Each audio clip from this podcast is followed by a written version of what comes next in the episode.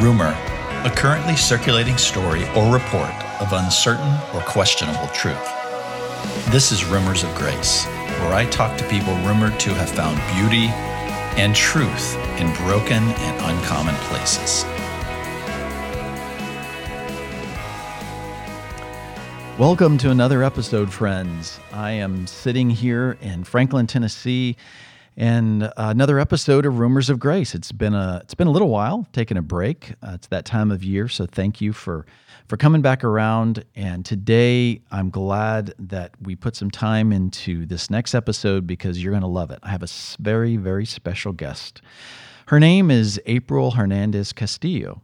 And you may recognize her from her many roles on the big screen and the small screen, like uh, Freedom Writers, Law and Order, Dexter.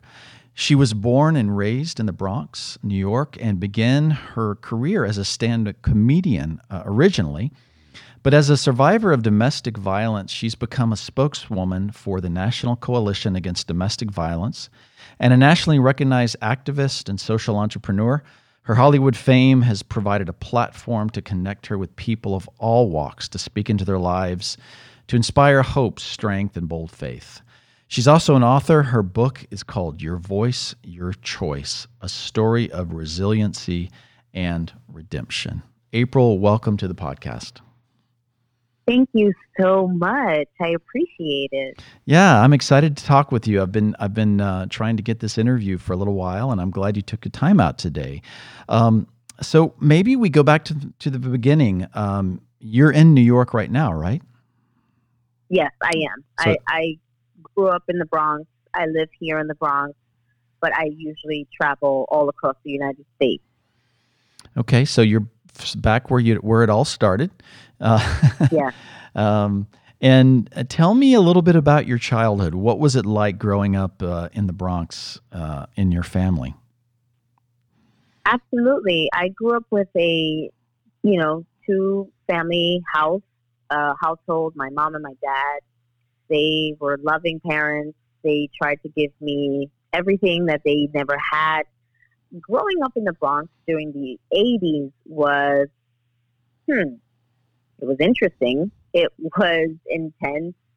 It was dangerous, but yet it was beautiful because there was such a sense of community mm. that I think we, we lack these days.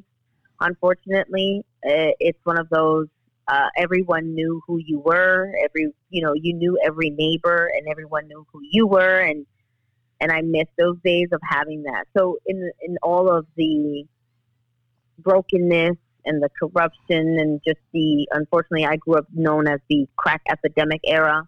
Mm-hmm. So crack came and destroyed families, and but in that, once again, there were hardworking people that I was surrounded by. So it was beautiful for me. Mm. Did you have siblings? I do. I have one brother. Mm-hmm. Okay. I have one brother. And did yeah. you did you always know you wanted to be a comedian or go into acting? Was that something you always desired? Absolutely not.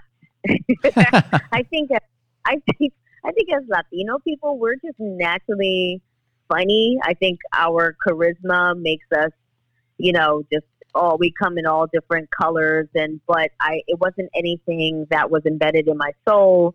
I actually grew up very athletic. I played sports. I played volleyball. I played softball. I was a Yankee fan, of course, being from the Bronx.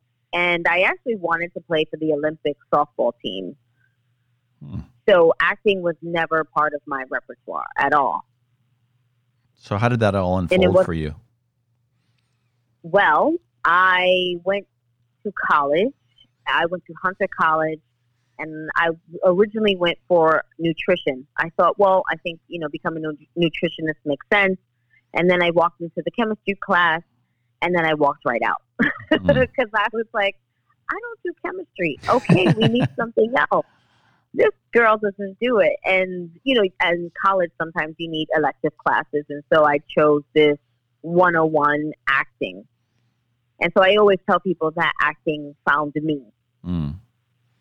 Mm-hmm. So you didn't do it. So you didn't really start until you were in college. Yes, I didn't.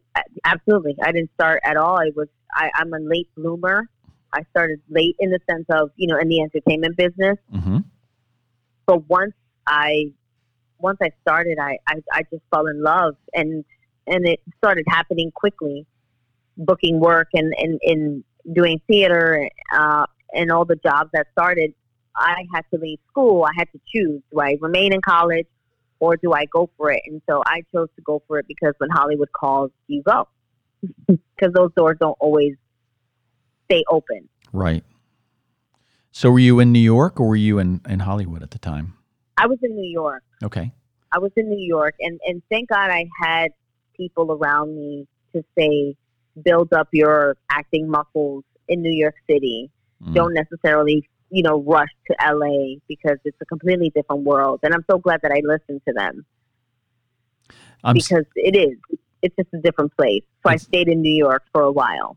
It's funny you said that because I have a daughter right now who's at the American Academy of Dramatic Arts in New York City, and she chose that same path and told me that um, she's been on the program before. So, but it's interesting that you just said that because that was a decision she made. She said that she really wanted to get her acting chops and training down in New York before she went to Hollywood. So, um, Yes, most most.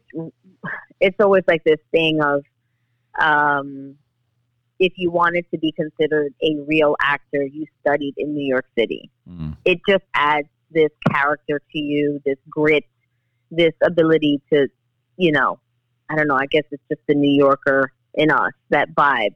Because once you go to LA, it it really is a different world. Yeah, yeah, for sure, for sure. So, so you get into the acting world, and, and did you hit it big right away? I mean, you know, you've had some really big roles on some big shows and had some notoriety. Did that happen overnight for you, or was it just a little bit at a time? Yeah, I feel like, you know, once I made a decision to do, to, to become an actor, and I was always a hustler, you know, in the sense of like I would always, networking became my only way. And I, and I always felt like I was in the right place at the right time. And so I, I did a commercial. Uh, I did a, a, a commercial with Yao Ming and Yogi Berra, and it aired for the Super Bowl. hmm I don't know how many times that happens to a first time actor, but that was pretty cool. And Mm. me being a Yankee fan, of course, I couldn't believe I was meeting Yogi Berra. I had no idea who Yao Ming was.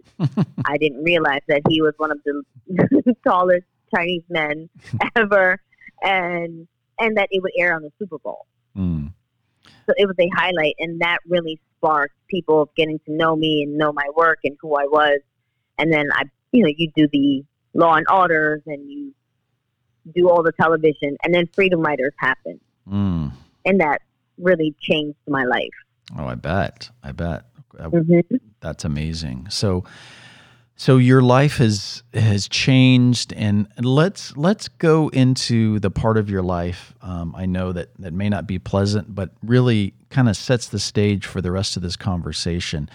So here's this um, girl that grew up in the Bronx. She goes to college. Freak things happen. Everything falls into place and just Right. the world opens up for her and you're just you know on cloud nine the american dream and and then talk to me about the next stage of your life Well, I think before all of the fun happened, there was the tragedy in the sense of me ending up in an abusive relationship. Mm. I was in an abusive relationship from for about three and a half years, so from like 16 to 19 and a half, so this was before where college I.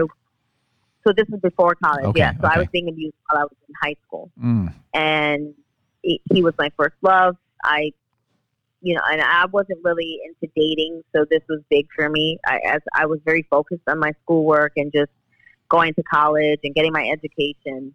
But unfortunately, I fell in love with someone who was uh, very toxic, mm, and so it was hard for me to leave because the thing about abuse um, for people who are listening to this who have been or are in an abusive relationship, you don't necessarily know that it's happening, mm.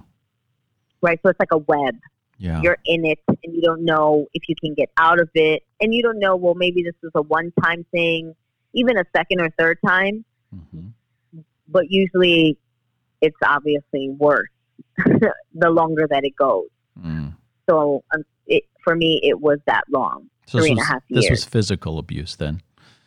So this was emotional, emo, em- uh, mental, and um, physical. Yeah. Mm.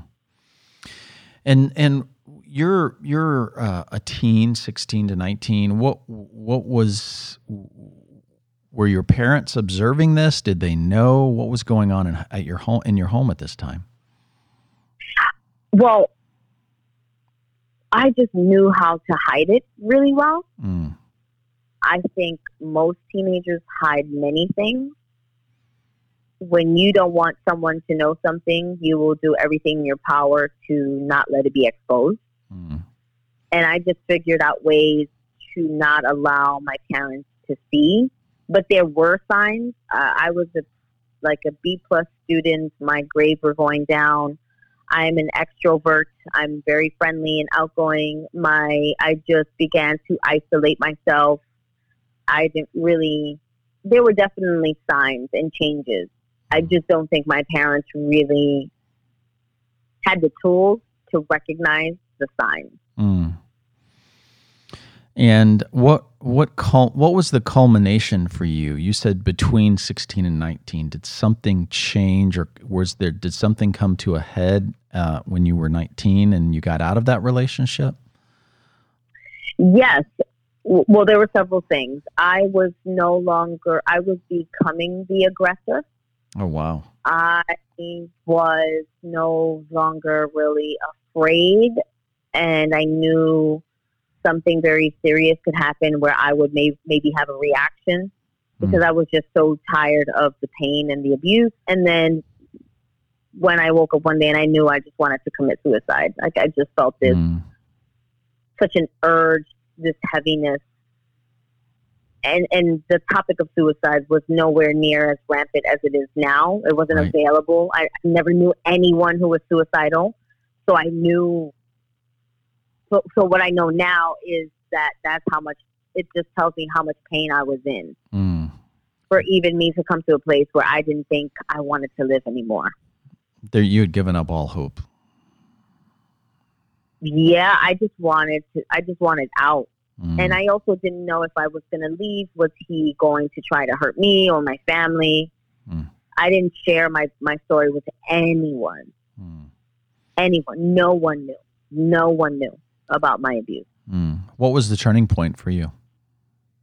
Just that moment, Mm. that moment of me getting on my knees. Like I, I woke up that day and I said, I think, you know, I know my mom has some something in the medicine cabinet. And I'm just going to drink it all. And I'm going to pray that I just don't wake up. Mm.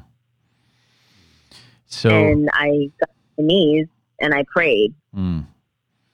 you know, I wasn't Christ. I grew up Catholic. I, I knew of God, Mhm. and I just said a simple prayer, and I said, if if you can save me, I don't I don't want to die, because really that's what it, that's where it felt like it was going in the relationship. Mm. Mm. And so that was a turning point for you. What was it the kind of thing where you just said, "Okay, I'm went through this transformation. Um, there's a divine that's intervened, and you just all of a sudden turned around and became went to college and became a movie star." I'm sure it wasn't that simple. I can't say it was simple, but I definitely made a conscious choice Hmm. to to to say this will never happen to me again. Mm. So I didn't have this language and I didn't really know, but Tony Robbins speaks about taking massive action. Yes. Mhm. And that's what I took. So Mm. for me, the sometimes when we think of massive action, it sounds massive, Mm. right? We sound like we have to do this. It literally was just making a decision. yes. I made a choice that I would live and I would live my way and I would never allow anyone to belittle me or hurt me ever again. Mm. you know, and it was this sense of like, well, you almost tried to kill me. I didn't die. I kind of felt this I felt invincible um, in the sense of like, well, then watch me. Mm. Mm. Watch, watch what I can do. How do you translate that into 2020? Is, is I know you're an you, you now are, are, are an advocate, um, and you talk about this, and and with the National mm-hmm. Coalition Against Domestic Violence. Um, how how do you communicate that to to women, of young women, and women of all ages? How do you communicate right. that? Like you know, for me, it was like you said. Um, it was a turning point and I made a decision, took massive action, and you know I turned my life around. How is that right. communicated, or how do you communicate that? Do you see that same type of thing going on today? Obviously, obviously the answer is yes. But I, I'd love to hear, like, how how are you communicating that? What are you seeing? Are you seeing yourself in some of these girls, women? So the facts, uh, the statistics tells me that violence among youth is is increasing, hmm. has increased. It is it is prominent. it is sort of a an epidemic because it's happening way more, mm-hmm. um, more than ever I've seen it before. And mm. I have proof because every time I'm in a room, I ask the question, who here has witnessed or know someone who's been abused, mm. 99% of the time, most hands go up, all mm. of the hands. Wow. And so I always ask this purposely because I know that there are teachers and, and, and, and we don't know what our kids are going through. But when you see all the hands go up, you realize, wow, this is becoming so regular for many of us. Mm. So when I talk to them, I, I, I tell them that love real love does not abuse, and you cannot confuse love and abuse. Mm. You cannot confuse uh, toxicity from someone, um, and and it's not even just with your partner. It can just be an intimate partner relationship. You know, it can be from your friend. Mm-hmm. It can be from you know family members, and you have the right. You have the right to use your voice and say, "No, I, I don't. I will never accept this and you get to choose. Mm-hmm. You get to choose on who you allow into your life. And I think that when kids hear that, they don't ever realize that they actually have a choice. Mm. You know, because kids were, they're always told what to do. How many of us are really giving them a choice? Mm. In the age of, of Me Too and, and the awareness and the openness of, of of of this and more openness about mental health and suicide. Do you feel like um, things are changing? You said you feel like it's worse. You, is that because just that we're hearing about it and people are open to talking about it, or do you feel like um, it is worse than when when you were young? So I'm sure the abuse was happening, but back in my day, I came from the era of, you know, speak no evil, see no evil, and you just don't ever talk about it. I think kids these days are so amazing and they really do have a voice. And so they're speaking about it more because that's just the, that that's just the world that we're living in these days where mm-hmm. Kids are activists and they are very aware mm. of everything that is going on in this world, which I which I absolutely love about the youth of today. Um, but I still think that unfortunately, because of the media, pictures, videos, the access to social media, uh, I mean, violence is just a part of life. Right. So, for instance, last week I saw three videos, three videos of young girls getting beat up in public. Mm. And no one did anything. Yeah, that's amazing when I see that too. Is it's it's the awareness of it seems like the awareness of it is so strong, but you see people are becoming more and more numb to it because you didn't talk about it or hear about it or see it happening as much back then. Now you right. people see it so much um, because of social media and videos and people with phones. It's almost like when you see it in real life, it's it's not something that surprises you, and so you see these videos of people getting beat up or abused, and people just walking by, not doing anything. Yes, which is which to me is very scary. Mm. Uh, because you wonder where where are we going in this world that I can look at a young girl get beat up and not feel something. Mm.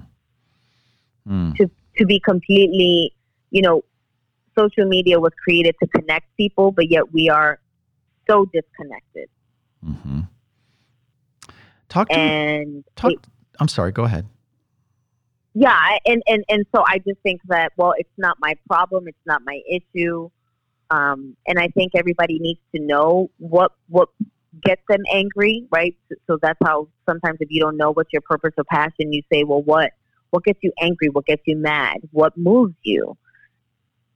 Some people aren't moved by it, and I get it. But at the end of the day, that's a human being, and you are a human being. How can that mm-hmm. not move you? Mm. On just a human level, I don't care what you believe in. I don't care your gender. That is a human being. Yes. How do you not say something? Yes. But you stand there with a camera and get it on camera. Mm. Mm. I yeah. never understand that. Yeah, it's an interesting time. Um, I know, April, that you're nationally recognized as an activist and a social entrepreneur. Talk to me about right. talk to me about that. I want. I'd love. I know my listeners would love to hear. So what are some of the things that that you that you've done that you're doing? I find that fascinating. Right. So, uh, you know, there was always a shift. I mean, I'm I will always be an artist, an actor, a creative but we live in a world where you have to have many hashtags. you know, you, you, have to be so many hyphens of in the sense of uh, yes, I'm a creative, I'm an entrepreneur, I'm this, I'm that, and my husband and I we've worked together and we are business partners and we have a film company called Lion Chaser Films. Mm.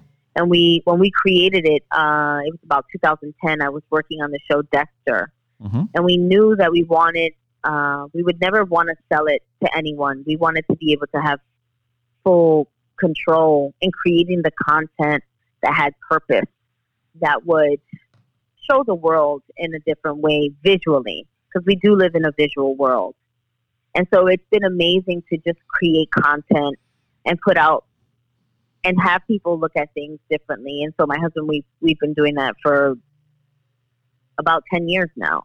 Wow, that's great. And to oh yeah, and to just show people that you can actually be, you know, with your husband or your partner, and they can be your business partner and creative partner as well. And, and that's our goal. We've been together for about 19 years, mm. 13 years married.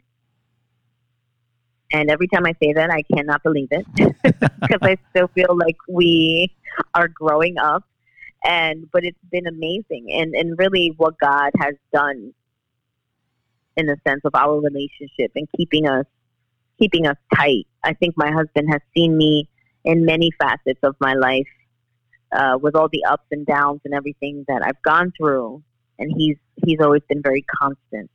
Mm. So being an entrepreneur with my with my husband, I, I feel like that's just God's natural way of showing the world that it's possible. Mm, that's beautiful. What type of content do you guys do, and what kind of things do you put out? Well, we've created on a corporate level. You know, my husband he's done stuff for like Madonna and fashion designers um, for soccer teams. But when it comes to us, it's really just been about you know using and creating stuff for you know letting people know about domestic violence. Mm in our way, in how people will understand our language. Mm. Um, because I think people get things misconstrued about it. And so we're always trying to say, how can we show this in a different way? Mm. How can we say this differently? How can we get someone to think outside the box? Mm. And you so, know, do you travel yeah. around and speak for for on behalf of um, I guess, kind of maybe your own work, but also the National Coalition Against Domestic Violence. How does that work? What tell me what a typical month uh, in in April Hernandez's life looks like. Oh. well, that would be filled with auditions because I'm still acting. I was actually in two episodes of the, the hit show New Amsterdam yeah. in January. So that was amazing. I'm always auditioning. Uh, and at this point, I find that I've shifted sort of my conversation and my speeches working specifically with youth about teen dating violence and now really trying to reach the parents because I feel like parents are left out. Mm. Parents are underserved, they're uninformed, and I have the ability to inform them not only from my experience, but also I am a parent. My husband is a teacher, so he works, he's frontline, you know, you call that frontline ministry, working with high school students, uh, with young men of color. And so we really have a pulse on what is going on. And I say, as much as the children are the future, the parents are the present. Mm. The parents are everything, and yet, are we are we doing our best to reach them and educate them as well? Because once you when you can heal parents, everything else follows that. Mm. Mm. What is one thing you'd like to say to parents of of children today, uh, specifically daughters, what what do you think that they're missing or they need to know? As someone who who has lived this, who works in it, who who go travels the world and speaks about it, you've written a book about it. What what's the one or two things that that you really want to say to parents today? I think the greatest gift that we have as parents, and we don't realize it, is the ability to understand and mm. to listen. Mm. I don't know what happens to some parents where I don't know if they forget that they were young once. and we expect our children to be a certain way. And my question is well, are you setting that same standard? Mm. That's good. That's good. Right? I, I just always feel like parents want X, Y, and Z. And I go, well, that's great. But have you set that example? Mm. You want your child to climb the mountain, yet you've never even put on a shoe to get ready and climb that mountain. Mm. So just imagine if we can get both of you thinking that way. Listening. Listening is healing. Listening can save a life. Mm. That's good. That's good. What What would you say um, is the one or two things that you're seeing that is common amongst um, all the people you talk to? Um, one of the things. What are the things that you're seeing is if if people would realize this one thing or this two things about their lives, you mentioned take taking massive action, making decisions, right? Um, right. But when you're in the middle of that, um, I can imagine mm-hmm. that you, as a, as a young woman, and, and even you know people today at all ages, if they're in these abusive relationships, um, it's hard to see life clearly. It's hard to look at reality through your own lens, um, and sometimes right. that lens is not accurate. Um, it's colored right. and it's distorted with with your own experiences and childhood traumas and whatever it may be. But but what is it that that you have found in the midst of that? Is just a couple of of, of things you could say to maybe somebody who's listening to this, who's struggling, who's in it, maybe has a child who has gone through it. Um, what right. are what are some of those things? I would say compassion. Mm. I love grace. Mm. I think we need to extend so much grace to ourselves as parents, as adults, mm.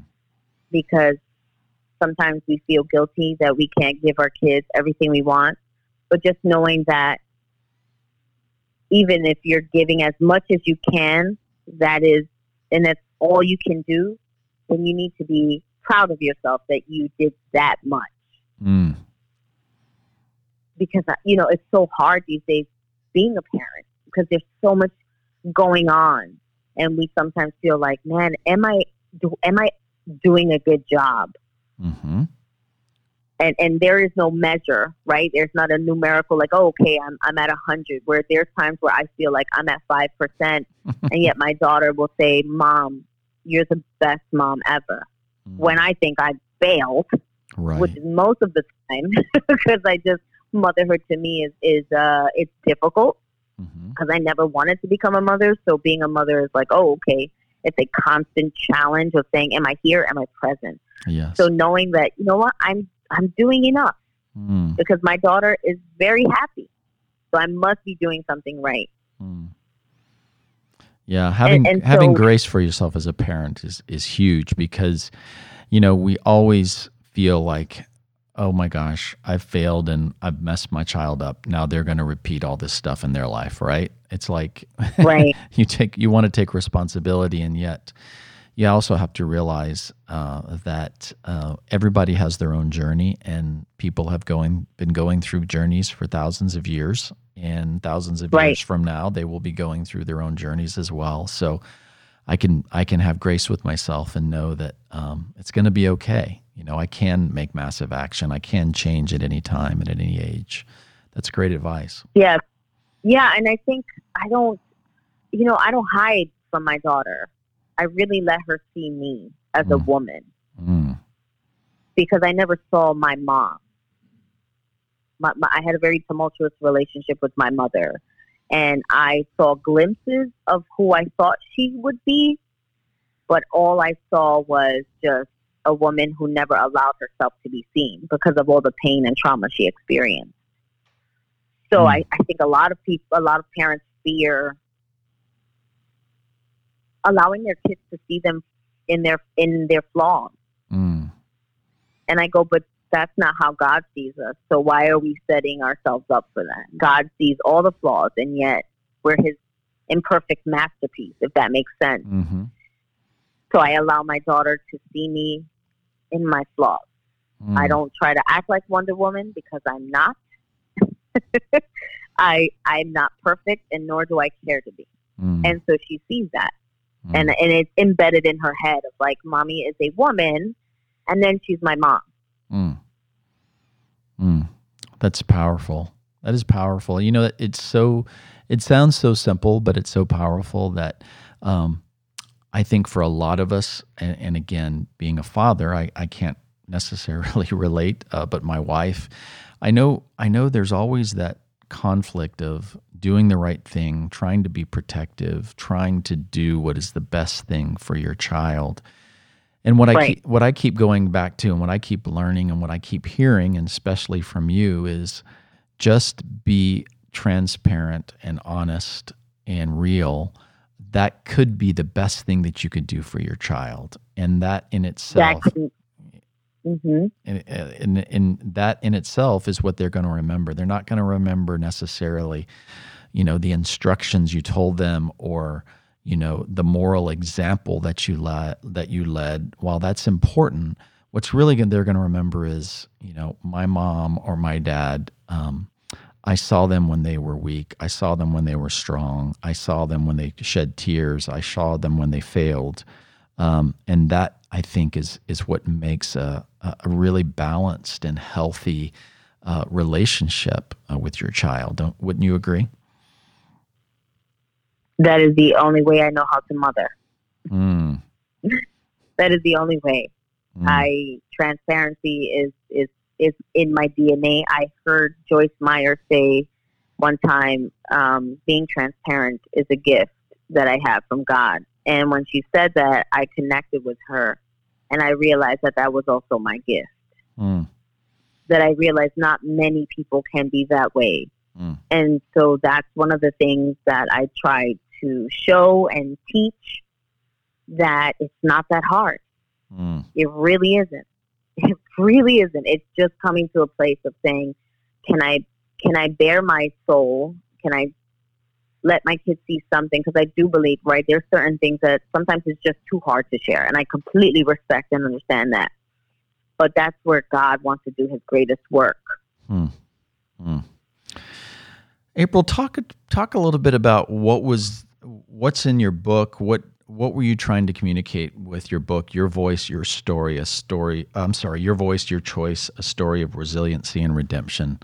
Um, what was that like writing, and what have you seen has been the outcome from, from that book in the last couple of years? It really was the book I wish I had when I was going through my experience. It was the book that I wanted to create for a young girl who felt like I don't know if I can do this. I don't know if I'm worth it, but you know, maybe if I read someone else's story, I can gain strength and the courage to to leave a situation that I know is unhealthy. And if a boy reads it, it's the same thing. I've had men read it and confess that they had been sexually abused when they were young. And to me, that is enough. because if I can get someone to recognize your pain doesn't have to define you, mm. uh, the fact that you, you can you can still be used, uh, that that abuse doesn't stop your life, mm. then then then that's that was the whole purpose. I mean, I had always dreamt of writing one, and it took me it took me so long to even attempt to write a book. I'm, I mean, I'm not William Shakespeare. I'm not, I don't have that, but I just knew I had a story. Right. And someone would read it and find some kind of hope. Mm-hmm. And, and really, that that was the whole purpose. It was terrifying. It was terrifying because I got to speak about things that I don't get to share on stage mm. because of timing, because of context, because of whom I'm actually, you know, communicating with. But when you write, there's something that happens. And so I encourage people to always write, journal. Even if it's not a book, it's just you releasing. Mm. And it's, there's freedom in that. Mm. What kind of feedback have you had on the book? Oh man, I, I once again, like I just shared, I, I had a couple of men read it, and and they were confessing, and I thought, wow, I never thought that that would happen. Uh, I I recently met a young lady. I was in Mississippi, mm. and she took a workshop with me. And out of nowhere, she says, "Well, for me, I know what domestic violence is because my my father murdered my mom." Wow. When I was seven, mm. which I'm not usually speechless. I had no words. and she read my book and she said, I felt like you were, like all your words were just for me. Mm. And I know one day I can write a book because you wrote a book. And to me, I was like, wow. Mm. Wow. Okay. That's amazing. Right? Yeah. I'm done. I'm dropped the mic. Yeah. You, you know, once again, I think with abuse, you know, we tend to compare our abuse stories and we think, well, I didn't really go through that, so it can't be that severe, or I didn't really go through that, so why would anybody want to know? And to me, I always tell people, abuse is abuse. It doesn't matter. Mm. Mm. You know, it can, it can, just the threat of abuse can cause trauma to someone. Mm. It doesn't matter. Mm. So I'm very careful of my advice that I give, and I'm very careful to never really minimize anyone's experience because, especially when you're talking about sexual abuse, that is a whole other, whole other dynamic of, of the effects later on. Mm. I saw somebody posted something and it stuck with me. Um, I don't remember who it was, but someone said trauma is not a competition and I thought mm-hmm. I thought that was really good because you know it's so easy for someone to say to you or for you to say to yourself, you know, you may have suffered something uh, in childhood or or any time in your life, and then you see someone else and you're like, well, gosh, I guess I didn't really suffer at all, or boy, that I guess my trauma's not that bad, and and it's not a competition. Exactly. It's not it's not it doesn't matter if someone even if someone said to you that something to you as a child that has been burned into your brain um, that you see that you have issues with you know someone told you you were fat or you were ugly or religious trauma or abuse you know any type of abuse however far you know as extreme as murder all the way down to someone just saying something to you one time that you can't get out of your head um, you know that that's pain. And regardless of of where you are and who you are um, if that's not dealt with and acknowledged uh, and really seen um, then it's sad that people can go their whole lives uh, many times and minimize it, feeling that it's not that important or it's not as bad as someone else, and be held back, and it's a block from them from ever really moving forward, fulfilling their dreams, doing what they really uh, always wanted to do, whatever that may be. And I'm sure you see that time and time again in your work. Right. Oh yeah. I, I mean that that is powerful. That statement. Mm. It isn't. I it, once again, I, I think we live in a world now where people have the language that I didn't have the lang- have access to before, as understanding, you know, trauma and secondary trauma and all of these new phrases that kids have access to. And and you're right, comparing it or feeling like, well, I didn't go through that, so I'm not that bad. At, mm. at the end of the day, if it affects your everyday life, then it is bad. It is. It's not good for you. Yeah. Yeah.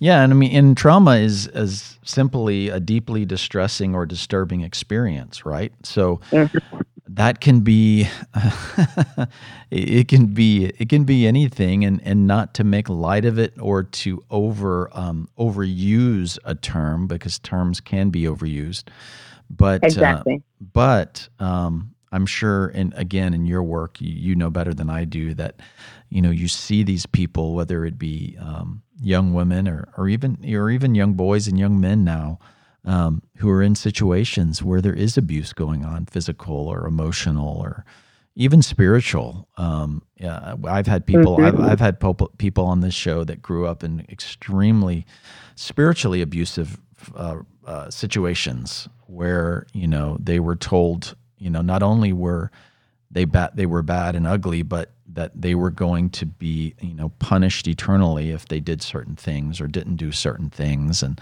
um, you know that that's equally abusive and traumatic as well. So um, talk to me a little bit about um, what it's like for someone like yourself who uh, is a person of faith who is a person of uh, what you've gone through your activist your what you're doing with your social entrepreneurship being a being a mom, what is that like to be in the whole kind of Hollywood scene? Um, is that is it more more and more common and there are people like you and it see, it feels like that's there's an awakening to more and more of a, a, a of the Me Too movement of other things. Um, is mm-hmm. is that accurate? Talk to me about what that life is like for you. Hmm. You know, it's interesting. I do, I have seen where Hollywood has accepted more of a faith community. Mm-hmm. Right, right.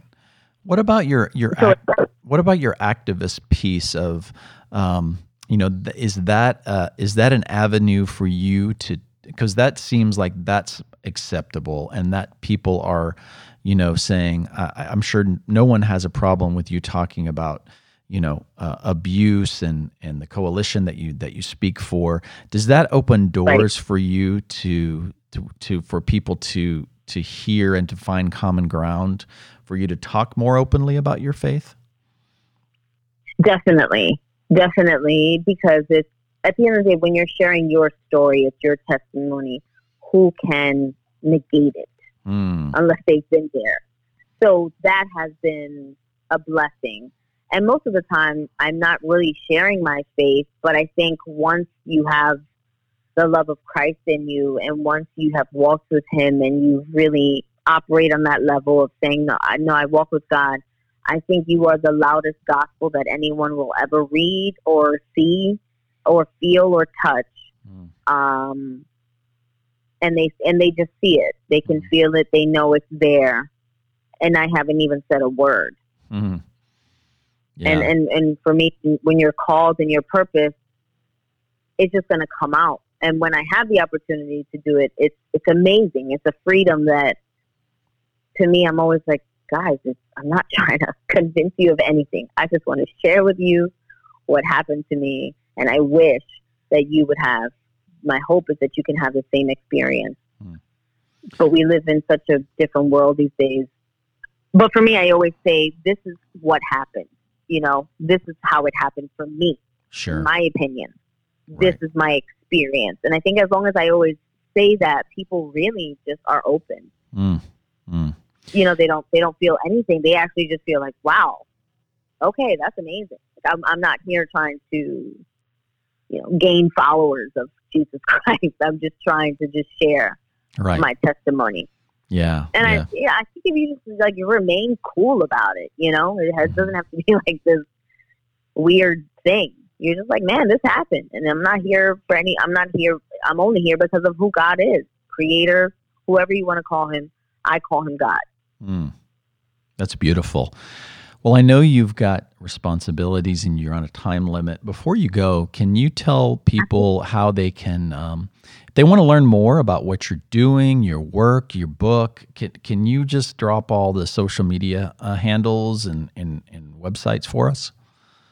Absolutely. So I mostly communicate with people around the world on Instagram. Mm-hmm. So that is April L. So there's April and then an L Hernandez. I am on LinkedIn. That is April Hernandez Castillo. Um, I, I'm about to have my website ready to go, so I don't want to give it out yet, and people go and there's nothing there. But that is the best way um, to find and connect with me if they want to after hearing this. Mm. And also, if they want to purchase a book, they can go on Amazon, and it's called Your Voice, Your Choice. That's wonderful. Well, I, I just want to uh, thank you for uh, being who you are. I thank you for your honesty. I thank you for, for being an advocate uh, for those people and specifically the women uh, around the world that that need a voice that you can help to to give them one, to give them courage and hope and recovery and um, so thank you for that. I think that's uh, that's amazing, and and we're there's a lot of us who are very thankful for you. So I appreciate that. Well, I appreciate you for even uh, giving me the platform to speak, and I my hope is who, whoever hears it that that they know that they are not alone Mm. And um, and there is more for them. So thank you for the opportunity to tell my story. I appreciate that. Absolutely. And and will we be seeing you on the big screen, small screen anytime soon? Not as of right now. like I said, I, I was just on television, so you kind of missed me. But um, I'm I'm always speaking. I'm always traveling, and I'm I'm in the process of of putting pen to paper and writing a second book. So that is that is my goal for this year to finally put out a, a, a new book. That's awesome. That's awesome, April. Well, thank you again, and we'll we look forward to catching up with you soon. And um, I hope that a lot of people listen to this podcast and and come to to follow you and connect with you and get behind what you're doing. So thanks again for your time. Thank you so much. Have a blessed day. Okay, you too. Bye bye.